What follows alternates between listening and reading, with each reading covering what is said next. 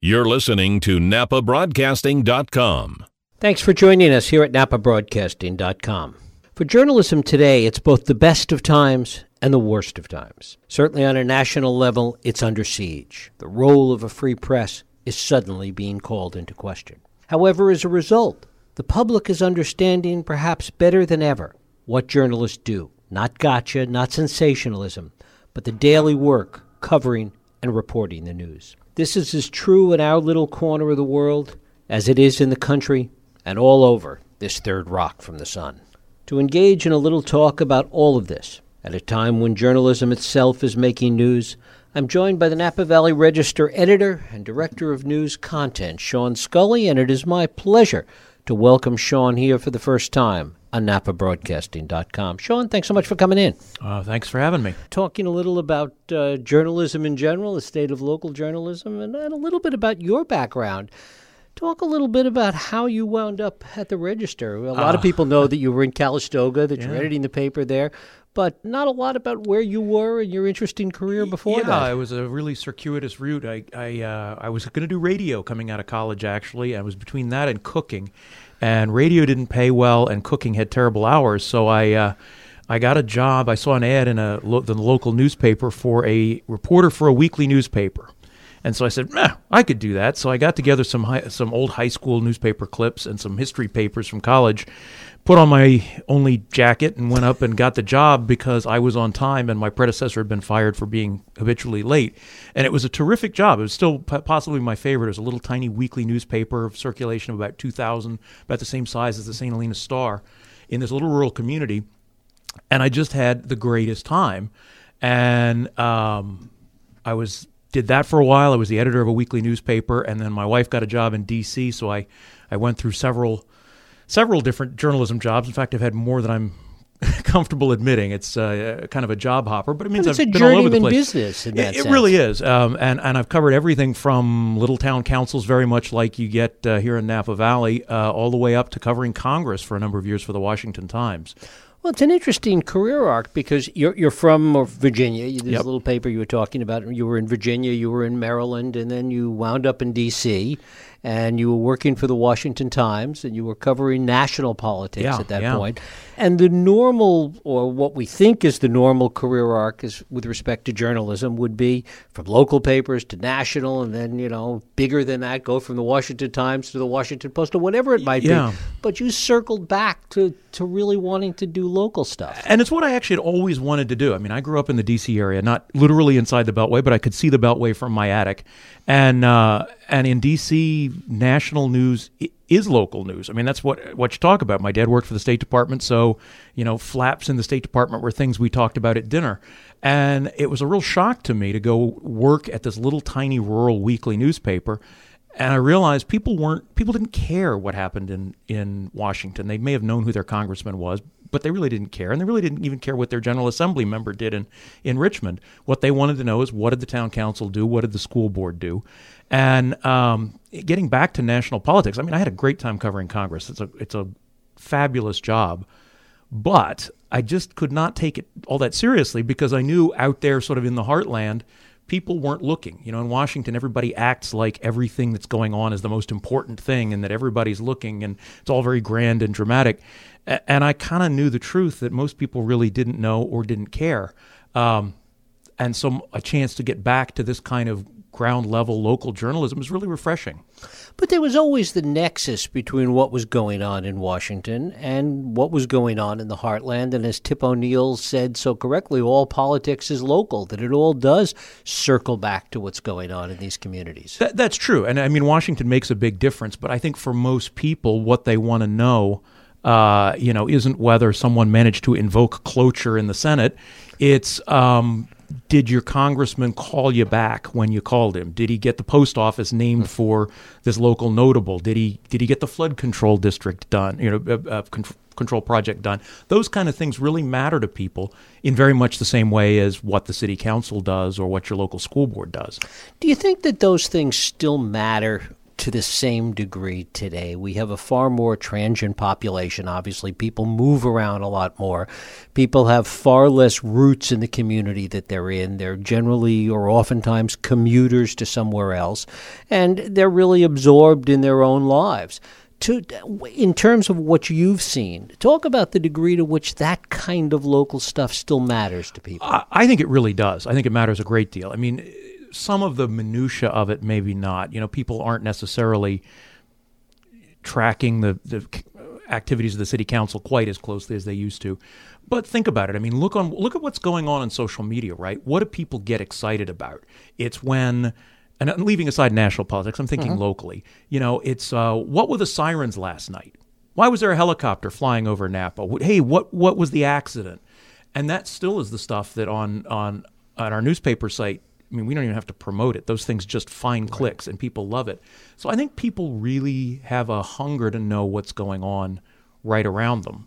I mean, I think people are still very interested in national politics, but there are a lot of different outlets that can tell you what the Trump administration is doing or you know that kind of stuff. Yeah. But not that many outlets that that'll tell you what the sirens were last night. Right, and I always wonder. I mean, it's a struggle that that I wonder about the degree to which people care about that. I mean, I remember back in back in the old days, you know, 19 years ago when I was was first at the radio station at KVON and KVYN that people did care about that. If something happened, sirens went off, people would call in. People were very people had lived here a long time. They were very invested in what was going on locally. Over time, as the demographics changed, as the population changed, I continued to get the sense that it just didn't matter. People didn't care. They had other things to worry about, other things that they were focused on.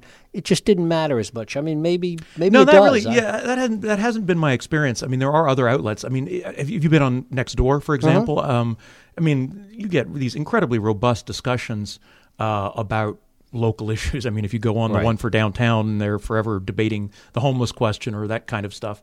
Uh, so I think people, I think people they may not have the time for it. I mean, you don't. I don't think people have the time to come home from work and sit down and read the afternoon daily newspaper as much right. as they used to. Uh, but I think the interest is there, and that's part of our challenge is to um, still do what the newspaper used to do and be there in the morning when you're drinking your coffee, but also answer the question, "What's going on right now?" You know, it's it's people's it might be attention span, it might be their expectation of instant gratification. So they don't want to wait for um, tomorrow morning to find out what happened. Right. And if you're not providing it for them, they will go somewhere else or they will just make up something. Right. And that really goes to the change with respect to instant gratification with where they get that information. If they hear the siren or there's an explosion or a loud noise, they want to know right away. It's not like, I want to see in the paper yeah. tomorrow morning what that was all about. If you're not going to put it up, or if it's not on the radio, it's going to be on Twitter, or it's going to be on Nextdoor, or it's going to be on Facebook, or somewhere. Right, and that that's put a lot more pressure on us, and all traditional news media, to, to sort of cater to that at this very same time as you know some of the business models, as you well know, the the, biz, the advertising business model that sustained us, that sustained radio, that sustained TV, uh, has really changed because of the internet. So that has put a lot of pressure on our staff. Uh, I think what's really happening is a lot of the traditional media is blending. I mean, what what we're doing now is coming an awful lot closer to what you were doing at radio all those years and what I was mm-hmm. doing at radio in college. Uh, we're, we're more like a broadcaster now. Broadcasters are more like newspapers because they're putting up text versions of the stories right. they're doing. And they're not, you know, live and local. I mean, there have been a bunch of stories in, in the radio trade press about a lot of things that have happened. If there's the shooter in Florida, where the local radio stations you know, they weren't live, especially if something happens on a weekend or a Friday or at night or whatever it might be. They're not live. I mean, they really have to scramble to catch up. And that's uh, one of the one of the interesting things is you, you I think you're going to find what's happening in our company certainly is true, and I'm, I'm sure you're going to find it everywhere. Is that a lot of that's consolidated? That um, if you have an active uh, company wide sort of national news distribution and a nice local uh, angle with local people thinking about what the readers are interested in. You can you can get a lot of that stuff out there. I mean, we're not going to be CNN. The Napa Valley Register will never be CNN, right.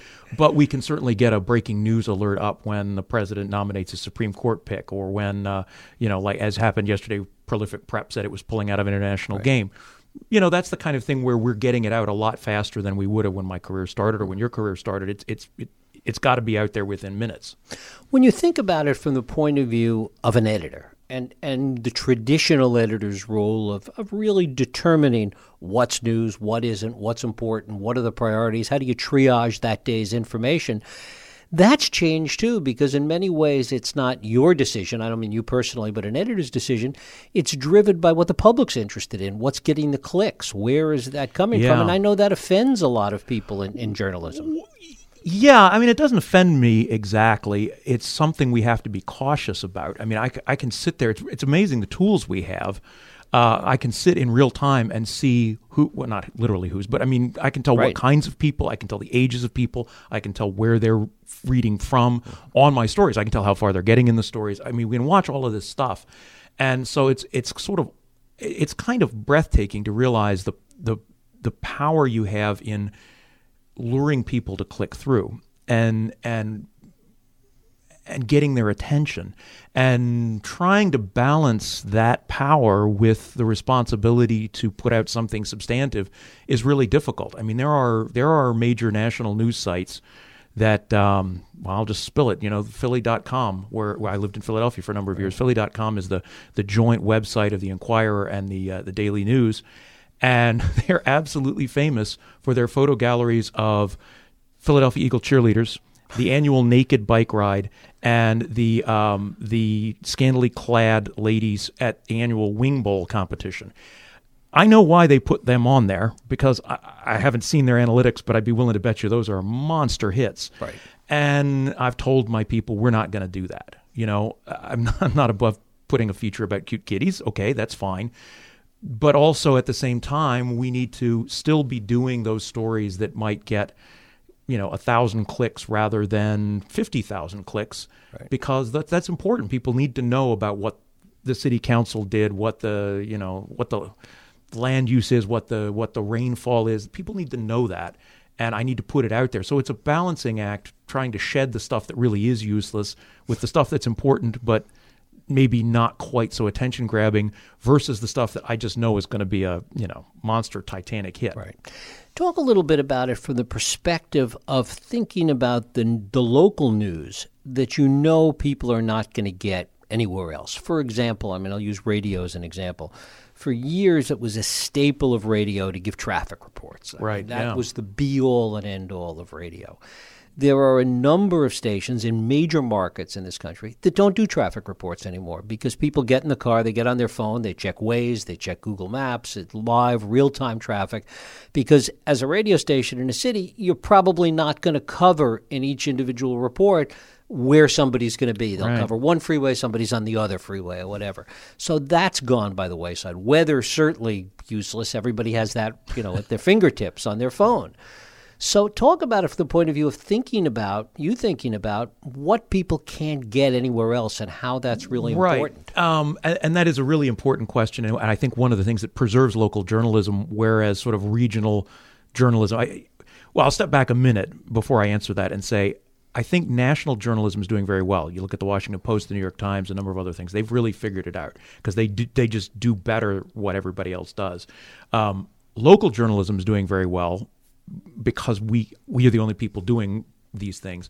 Where you're getting in trouble, for at least for newspapers, and I'm, I assume it's probably true of broadcast channels, is the regional, like the big metro dailies that aren't the Washington Post, but also aren't the New York, or aren't the um, Napa Valley Register. And I'm, I'm sure the same is true of TV, and it's for exactly that reason because a lot of the things that they used to do get done better. Uh, either by a web app or some highly hyper local thing. Then, to answer your question in that context, a lot of the things that we do that nobody else does are the ones that require manpower, right? Uh, weather service, I can get that. You know, if, if, if I do a weather report, I'm getting that from the National Weather Service, right? I'm just reading it. Um, traffic reports very much are the same kind of thing. But nobody else is sending a person to go sit at the Napa, Board, Napa County Board of Supervisors for, for three and a half or four hours and try to digest those things. And so I occasionally I'll get angry readers will say, well, you know, uh, the Chronicle does that better. I'm going to subscribe to the Chronicle. And I say, eh, that's fine. It's a great newspaper, but they're probably never going to darken the door of the Napa City Council unless there's, you know, a scandal. So if you want to know what's happening with a traffic circle out front of your house or why they're chopping down all the, the trees on Soscol Avenue right now. Um, that's not something that you're going to get out of the New York Times, and it's not something you're going to um, get off of you know Channel Seven out of San Francisco. Uh, and you probably aren't going to get a really good answer on next door unless the mayor happens Right. to be on. So we have the power, or I have the power, to say to one of my reporters, "Hey, go find out what that is." And those are the most satisfying stories, and they often actually pay off in clicks. I mean, those kind of stories where we're helping somebody, we're explaining something, we're we're telling people why something's happening to them on a very local basis, uh, do very well, and that that's that's what we do. How much do you separate in your own thinking in terms of stories, the click side of it versus the dead tree paper side of it, and, and how stories might play in either? Um, it's in terms of an actual story, not that much. I mean, kind of what's important. What's important in the printed page is to a large degree what's important online. I mean, it's the same kind of thing. Uh, you know, why are the trees getting chopped down, or you know, did you hear about this latest outrage, or whatever?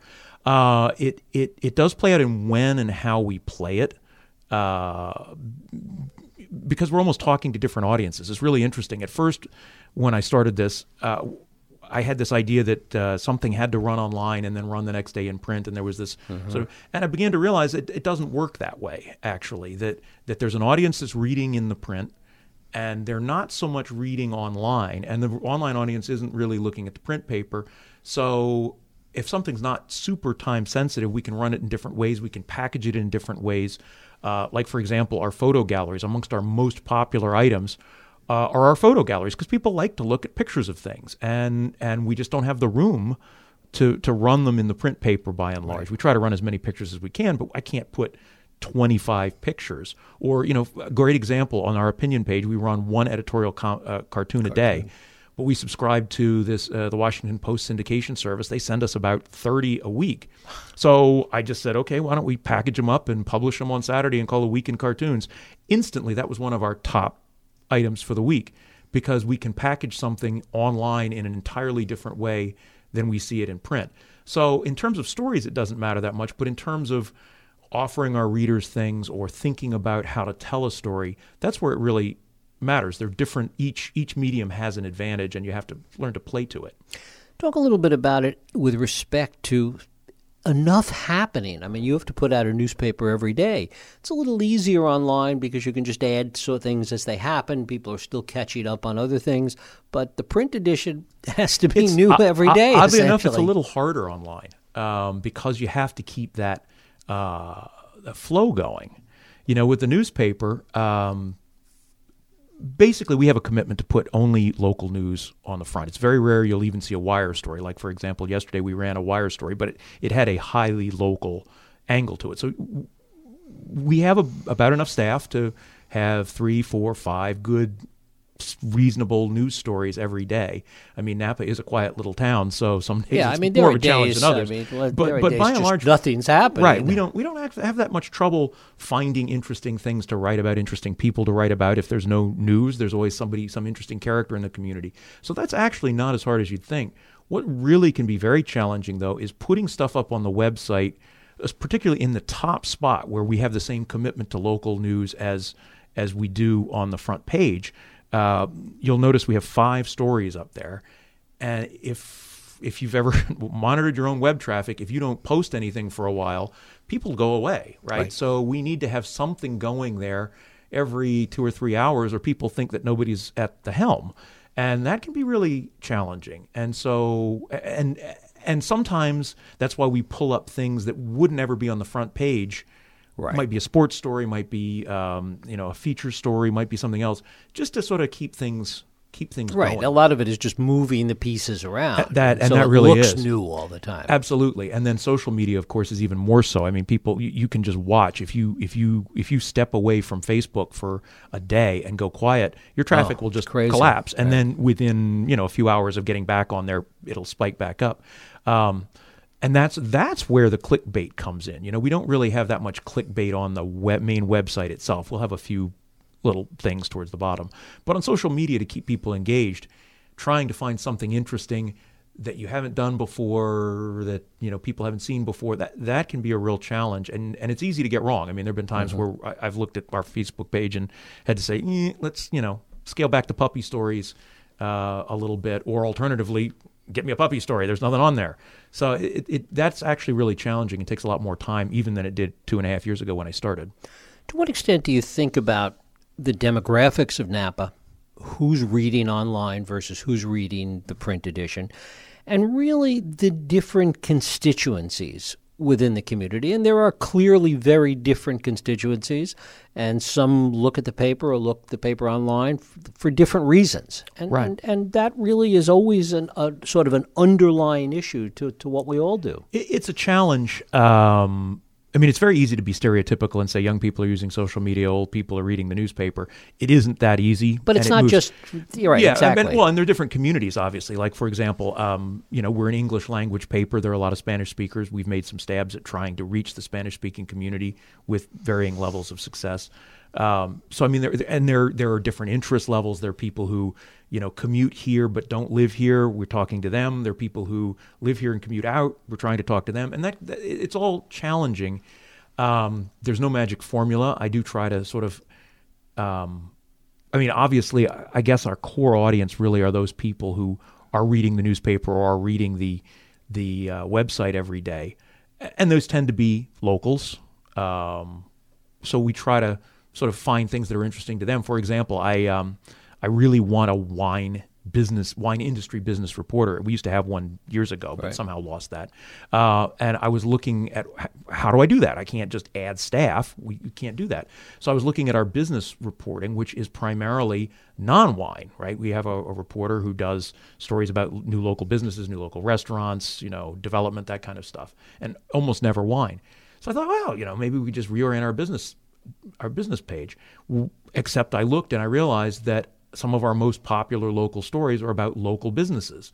And why is that? I think it's because residents want to know what restaurants opening or, you know, the, the retirement story about the nice people from Cambodia who made donuts for years. People love those stories. They're sure hits. They're sure hits online. And I'm, I'm quite sure if I could get those kind of uh, numbers from the printed paper, they're probably very popular in the printed paper.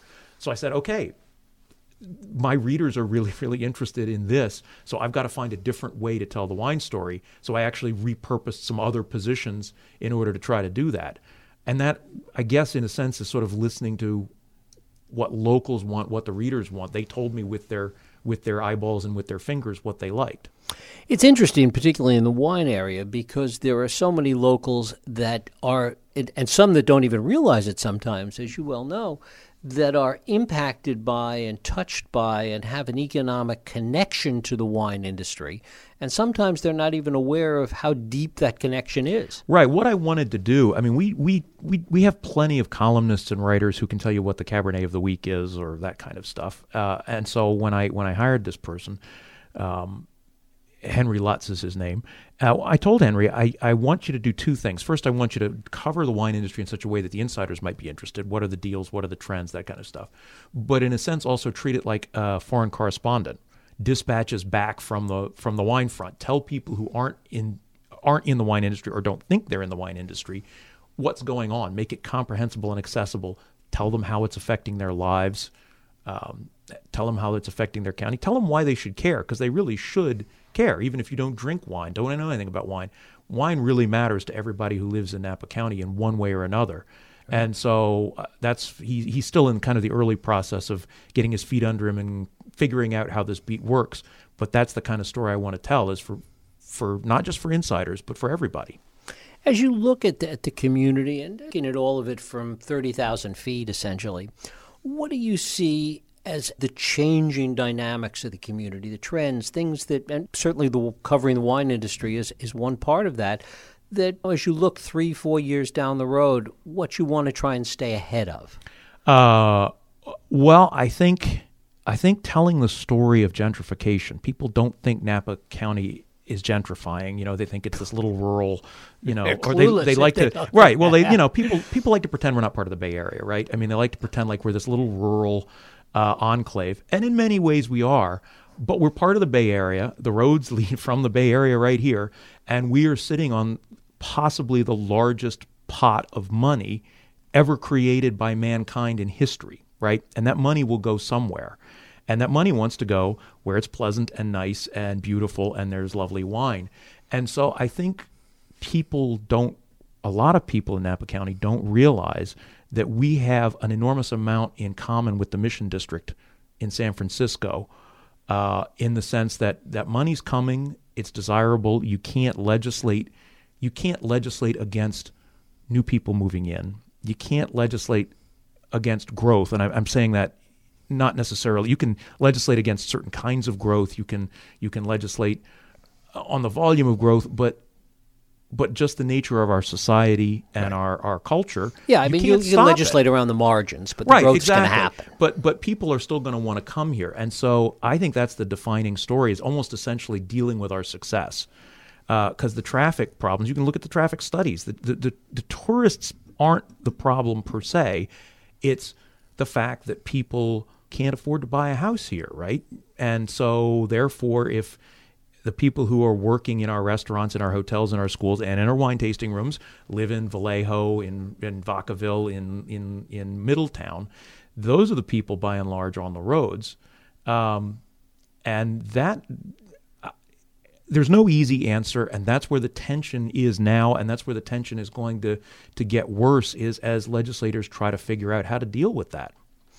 When you say the tension, talk about what you see as that tension. Is it the tension among the locals?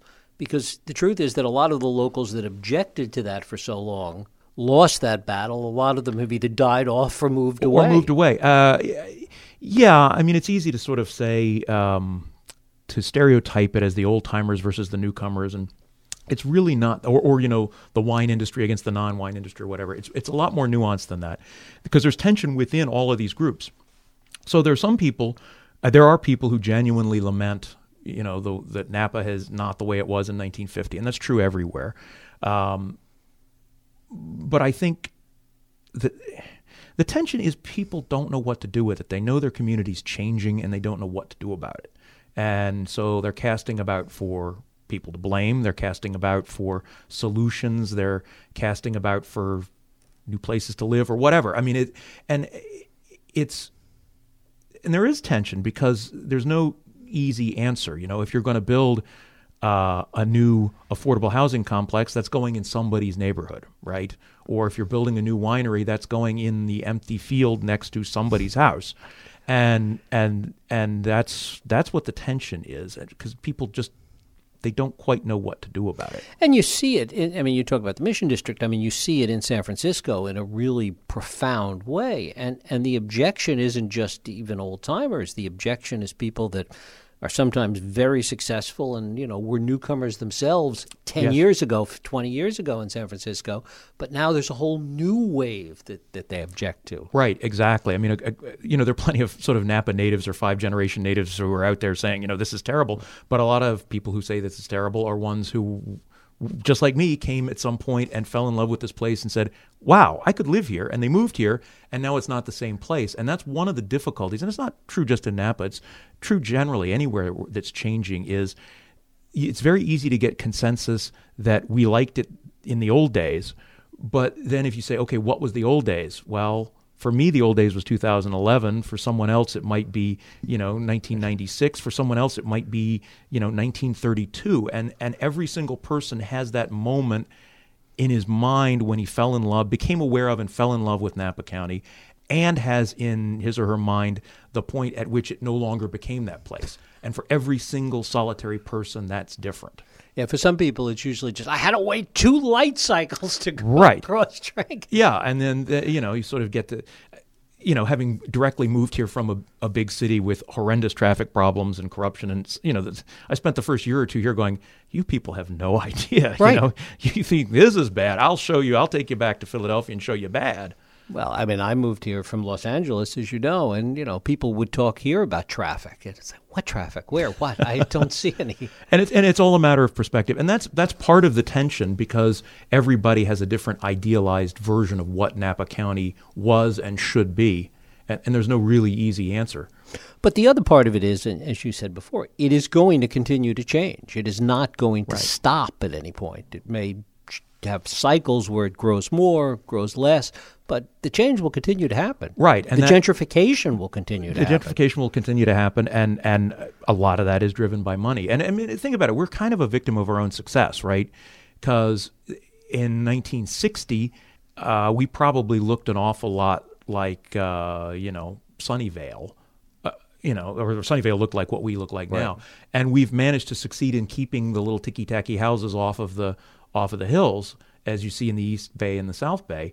Uh, we've done a great job, but that also then makes makes Housing us a desirable location. Right? Plus, also, you know, we in a sense, what's happening to us right now was a built-in part of the ag preserve in 1968 you know the deal was develop develop develop in the cities to the maximum possible extent so that you don't develop develop develop out in the ag preserve well you're welcome we succeeded but that also then creates these weird warped land use uh, issues uh, uh, it, it distorts the property values within the cities and, and all of these things so the seeds of what we see now were set with the ag preserve and some of the subsequent legislation.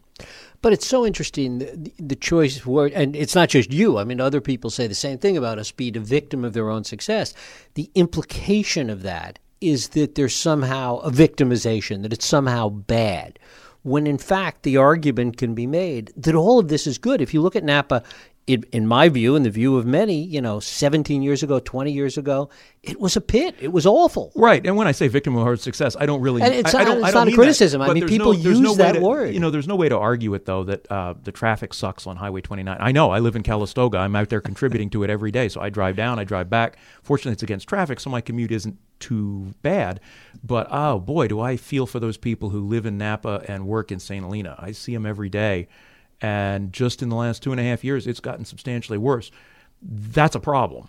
You know, I, I, there's a there's a beer maker over in Sonoma County I know, and he uh, he's wildly successful, but but won't expand his business. And he he he says people are saying, "Oh, that must be a really nice problem to have." And he says, "Yes, but it's still a problem."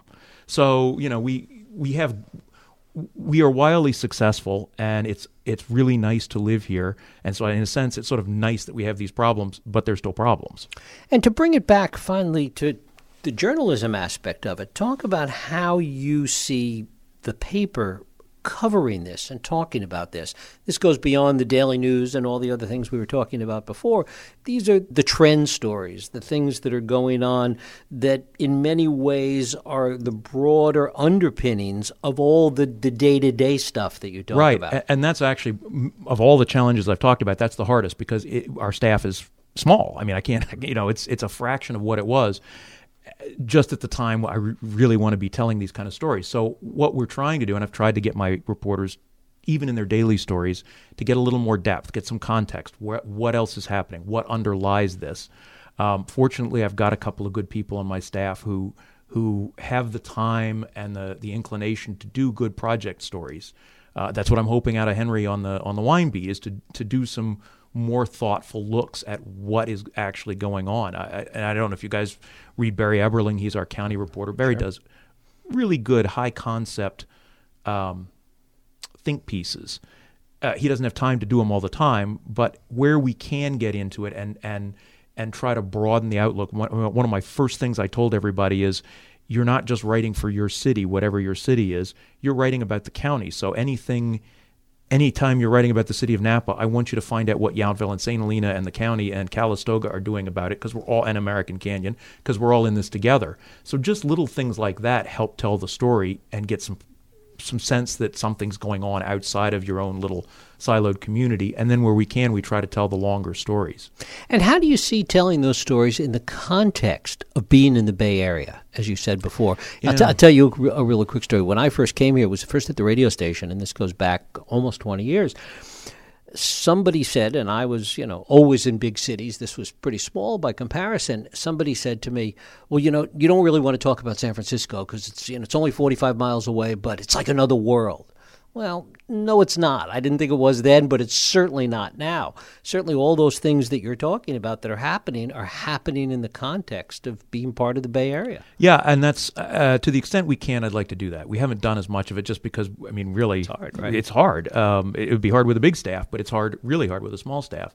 Uh, one of the things we can do though is in terms of our wire coverage. We've really tried to up our our use of local and regional wires on the on our web and, and in print too. Uh, and so what we're trying to do is look for stories that might resonate. Uh, and so it's not an accident when we run a particular story about something happening in San Francisco or Berkeley or, or Oakland or something. We're, we're trying to tell the story by showing people that other things are happening. Even if we're not the ones telling the story, we're sort of telling the story by carrying right. somebody else's story. So we're on the lookout for stories that that that might resonate. I mean, we my our company owns the paper down in uh, Santa Maria mm-hmm. uh, near San Luis Obispo. Uh, we've been sharing some wine coverage because they're going through many of the same struggles. So we trade stories back and forth because I know that that's a bigger, broader regional story. And just by letting people know, hey, this is happening to somebody else too, um, that can inform them. You can look at different solutions. Um, and you just know you're not alone. It's not just a Napa County thing. Right. There's also the degree to which it, it parallels what's happened in a lot of other kind of resort oriented communities you know, whether it's in Aspen or Vail or yeah. the Hamptons or, you know, we could go through the list. I mean, that have dealt with very similar problems. Maybe not vineyard, different kind of land use issues, but nonetheless similar kinds of problems, similar kinds of growth issues. Yeah, absolutely. I would, I would really love to be able to tell that story better. Um, interestingly enough, our uh, a certain number of local officials, I don't know if all of them, but certainly some I've talked to are aware of that. Right. Uh, like, for example, Calistoga's experiment with the with the Santa Rosa shuttle, which right. you know didn't work out, but is they didn't really kill it. I mean, it's they got to. But it was a great it. try. It, it was, was a great try, ahead of its time. Uh, and you know, there's some there's some things cooking out there about sort of workforce housing for non wine related, you know, for hospitality. Well, that's what Aspen's doing. You know, they they right. f- have city funded housing, uh, but you got to prove you work in a local hotel. That kind of stuff. So people are talking about it. I wish I could tell more of that story as a journalist, but but you know we got to cover the city council. and talk finally about the support that you get from the parent company because you're part of a, a big company that owns right. a lot of newspapers. And in many ways, it, you may have the same population and the same circulation as a lot of other communities of similar size, but it's a more complex community. There yeah. are more, as we've been talking about here, there's a lot more stories to tell, and the degree to which they understand that. Yeah, um, right. And well, to their credit, they're they're they're giving us a lot a lot of support actually, and putting a lot of money into the print edition, which is nice. I mean, we've had a number of redesigns. They've you know consolidated and streamlined the production process, which has uh, saved us a lot of a lot of time. I don't know how much money it saved us, but it's saved us certainly a lot of staff time, It freed up a lot of resources. Um, they're giving us more support on national kind of news. Um, fortunately, they're not, you know, telling me what to cover. A lot of people sort of say, "Ah, oh, you know, you must be getting marching orders from somewhere." No, they don't. They don't do that. Um, and they've been been really pretty good about letting us decide because our markets are very different. I mean, right. our, the company owns everything from you know Coos Bay, Oregon, to the St. Louis Post Dispatch, which is one of the great fabled, storied American dailies. And if you think about the diversity of kinds of people and communities that that that represents, if you try to one size fits all um, solution, it wouldn't make any sense because what makes sense to somebody in Waterloo, Iowa, doesn't make sense necessarily to somebody in, in Napa, California, or Calistoga, or wherever. Um, so, again, the trick, the balancing act, is to take advantage of the of the economies of scale that a bigger company can provide, while trying to have somebody on the ground here who's keeping in mind that our readers are these sorts of people, and and and, and that's why I invite people to call me and email me so freely because I really want to know what people are thinking, what they like, what they don't like. Um, you know, when we screw up, whatever. Um, and that's the that's the value of local journalism. Unfortunately, our company seems to take that very, very seriously. Sean Scully, editor of the Napa Valley Register. I thank you so much for coming in. Great. Thanks for having me. Thanks for listening to NapaBroadcasting.com. Napa Valley Radio for the way we live now.